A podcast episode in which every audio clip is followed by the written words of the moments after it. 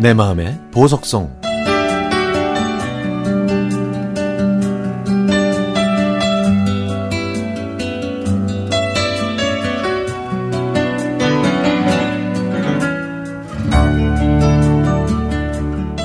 저는 올해로 일흔 살이 됐습니다.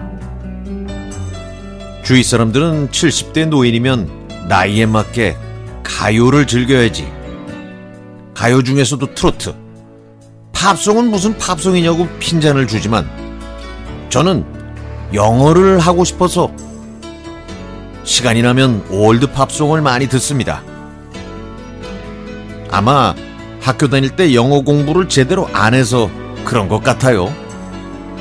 그래서 그때 영어 공부를 그렇게 열심히 하지 않은 걸 후회하고 있습니다.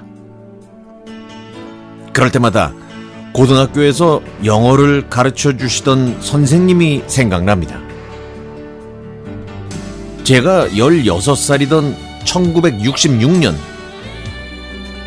대학을 졸업하자마자 저희 학교로 부임하신 이십 대의 젊은 선생님은 열과 성을 다해 저희에게 영어를 가르쳐 주셨죠. 하지만 저는 영어 수업을 잘 따라가지 못했습니다. 영어 선생님께서 열정적으로 가르쳐 주신 만큼 제가 열심히 공부했으면은 아마도 제 인생도 많이 달라졌겠죠.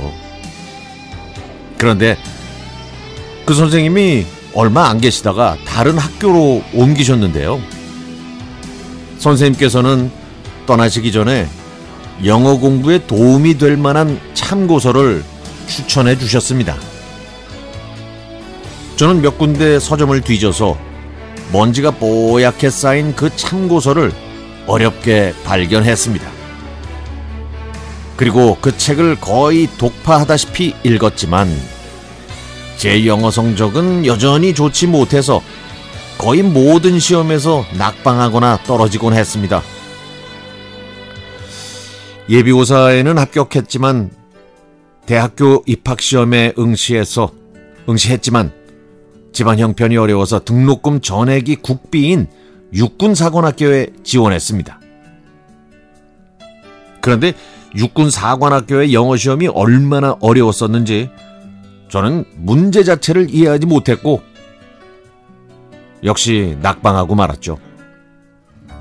결국 대학에 진학하지 못하고 구급 공무원에 합격해서 오랫동안 근무하다가 몇 년 전에 퇴직했습니다. 작년에 안내데스크에서 일할 아르바이트 자리에 지원했더니 영어 회화를 할 수 있느냐, 관련 자격증이 있느냐 이렇게 물어보더군요. 일단 저는 일하고 싶어서 영어를 잘 못하긴 하지만 잘 하려고 노력하겠다고 했습니다.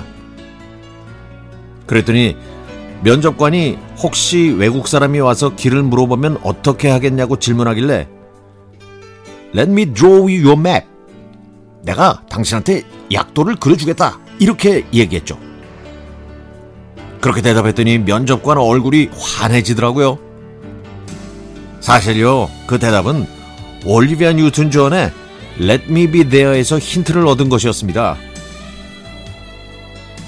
여하튼 그 팝송 덕분에 안내원이 돼서 지금까지 칠 개월째 일을 하고 있습니다.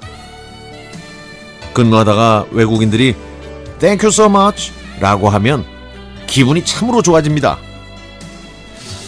저는 지금도 팝송을 많이 듣는데요. 뜻은 잘 모르지만 지금도 늦지 않았다고 생각하고 팝송으로 영어 공부를 하고 있습니다. 요즘에는 비지스의 Don't Forget to Remember 가사를 통째로 외워서 불러보고 있답니다. 나이가 들수록 제가 고등학교 때 영어를 열심히 가르쳐 주셨던 그 선생님이 자꾸 생각나네요. 지금은 할아버지가 되셨을 선생님, 생전에 꼭 한번 뵙고 싶습니다.